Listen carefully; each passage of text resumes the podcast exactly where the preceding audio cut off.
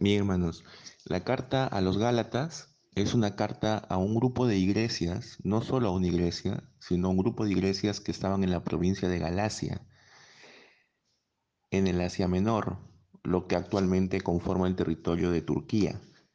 Y estas iglesias habían sido formadas por Pablo, eh, pero luego de que Pablo se va, llegan otros misioneros de trasfondo judío y tratan de cambiar la enseñanza que Pablo había dejado. Para Pablo, la justificación que Dios ofrece es a través de la fe en Cristo. Y para los misioneros que vinieron después de Pablo, ellos decían, bueno, es cierto, nosotros somos declarados justos delante de Dios por nuestra fe en Cristo, pero además necesitamos cumplir las obras de la ley. Entonces, este factor clave en la predicación sobre el valor de las obras se evidenciaba, por ejemplo, en insistir que era necesario circuncidarse y en observar las fiestas religiosas judías. Como explicaban los misioneros de trasfondo judío, el único Dios verdadero había bendecido a todas las naciones del mundo en Abraham. Entonces, como parte del pacto, Dios había dado también al mismo Abraham el mandato de la circuncisión. Los judíos son descendientes de Abraham y han mantenido la alianza de la circuncisión y han observado la ley otorgada a Moisés. Y los paganos son descendientes de Abraham por Agar. Gracias a los misioneros, la obra de Jesús el Mesías se extendía ahora a los paganos, que podían ser incluidos plenamente en el pacto si se circuncidaban al igual que Abraham.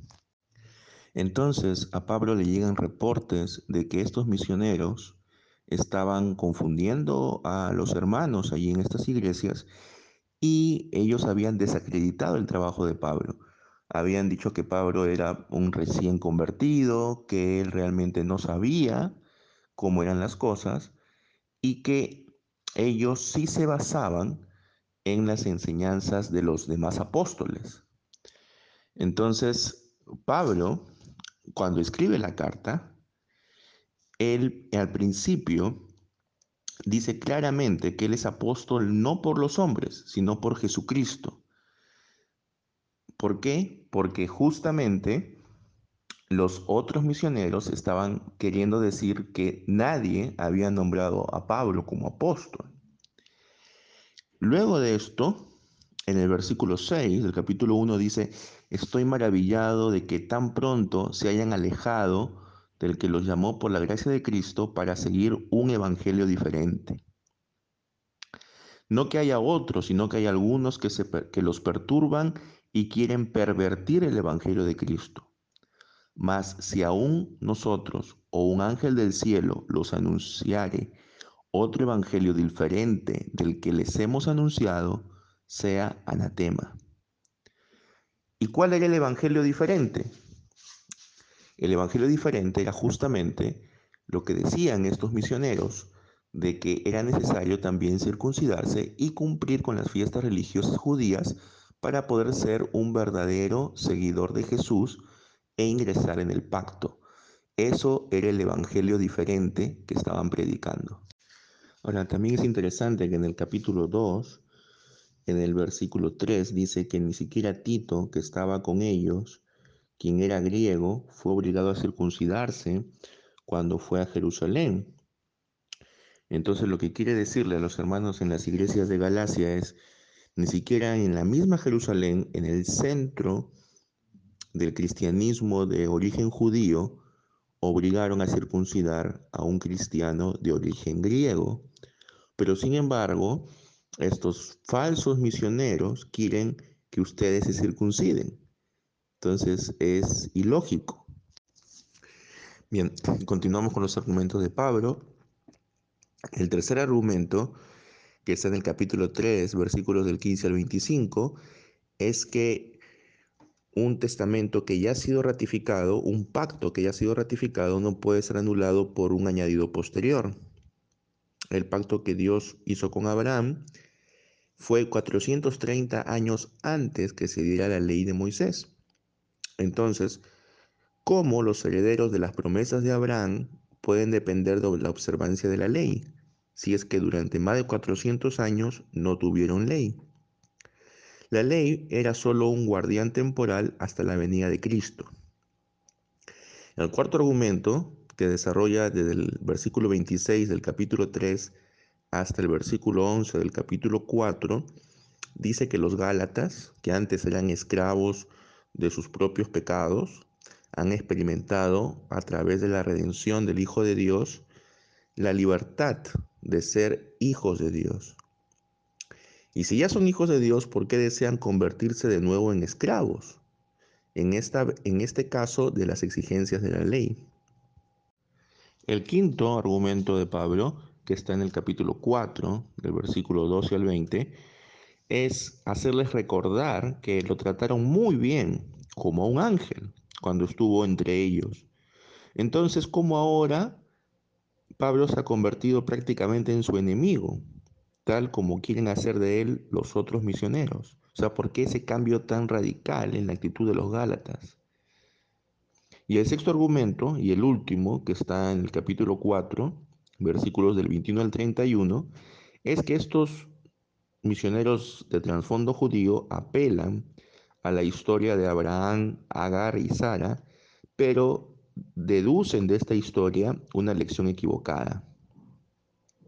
Agar no representa la descendencia de los gentiles, como ellos pretenden decir, sino representa la Jerusalén actual, terrenal, y la alianza eh, dada en el monte Sinaí, que era una alianza de esclavitud mientras Sara, que es la esposa libre, representa la Jerusalén celestial y la alianza de la promesa de Dios a Abraham. Es la madre de todos los que han sido hechos libres en Cristo. Luego de estos argumentos, Pablo concluye con una exhortación contra estos misioneros y con un aviso de que la ley no va a ayudar a los Gálatas contra las obras de la carne. El cumplir externamente con la ley no los va a ayudar a ser mejores cristianos. Eso solamente lo va a poder cumplir el Espíritu Santo. Un versículo clave es el versículo 6 del capítulo 5, donde dice que en Cristo Jesús ni los que están circuncidados, ni los que están incircuncidados realmente tienen alguna diferencia, lo que importa es la fe que obra por el amor. Entonces, no importa si están o no están circuncidados, lo que importa es si realmente tienen fe. Ahora, claro, esta libertad en Cristo, de que ya no estamos bajo la ley de Moisés, podría también malinterpretarse, ¿no? Y algunos dirían, bueno, si somos libres, entonces podemos hacer lo que se nos venga en gana. Y allí es cuando Pablo hace una diferencia entre las obras de la carne y el fruto del Espíritu. Entonces dice, alguien que realmente tiene a Cristo, tiene el Espíritu de Dios, no va a andar conforme a sus propios deseos pecaminosos. Y para eso no necesita guardar una ley, porque el propio Espíritu que tiene dentro de sí va a evitar que caiga en esas obras de la carne, ¿no? Y hay toda una lista de obras de la carne que están en el versículo 19, 20 y 21. Y en contraste están los frutos del Espíritu que están en los versículos 22 y 23 del capítulo 5. Por último, hermanos, aquí Pablo habla de una ley en el capítulo 6, versículo 2. Habla de la ley de Cristo pero esta ley de Cristo es muy diferente a la ley de Moisés.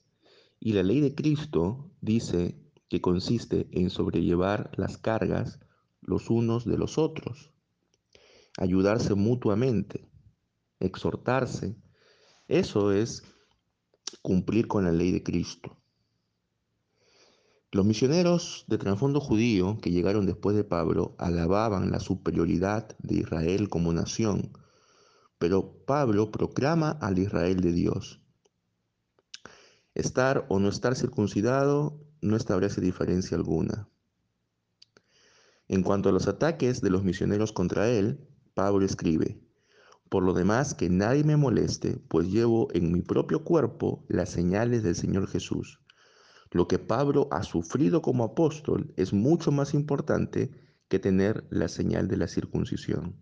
Pablo, con su propia vida, con su propio ejemplo, él puede demostrar que es un verdadero apóstol. Bien, hermanos, este ha sido el estudio de la carta a los Gálatas.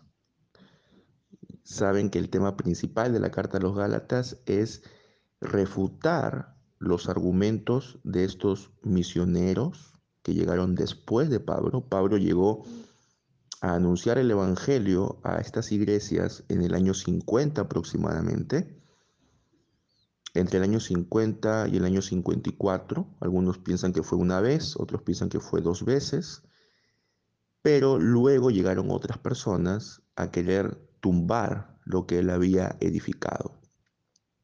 Y entonces él en el año 55 aproximadamente, desde Éfeso, escribe esta carta, muy molesto porque Él les dice, ustedes son unos insensatos, ya siendo libres, quieren ahora volver a ser esclavos. Eso también nos puede llevar a reflexión a nosotros, que ya siendo libres en Cristo podemos volver a ser esclavos, ya sea esclavos de nuestros propios deseos o esclavos de algún sistema religioso basado en las obras, en los méritos y no en la fe en Cristo. Espero que este estudio les haya servido, hermanos, para entender el origen y la finalidad de esta carta. Es una de las cartas más personales de Pablo, que él escribe con mucha pasión y él es muy duro contra estos misioneros falsos, tanto así que en el capítulo 5 Versículo 12 dice, ojalá se mutilasen los que los perturban. Entonces, él ataca muy duramente a esta gente.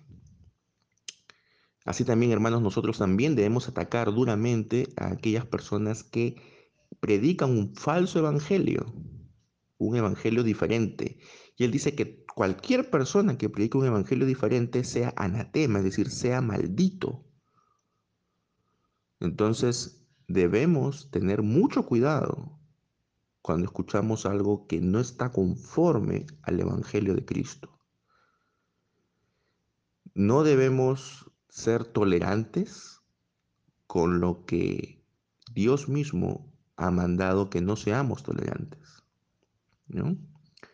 Entonces, gracias por escucharme y estamos en contacto, hermanos.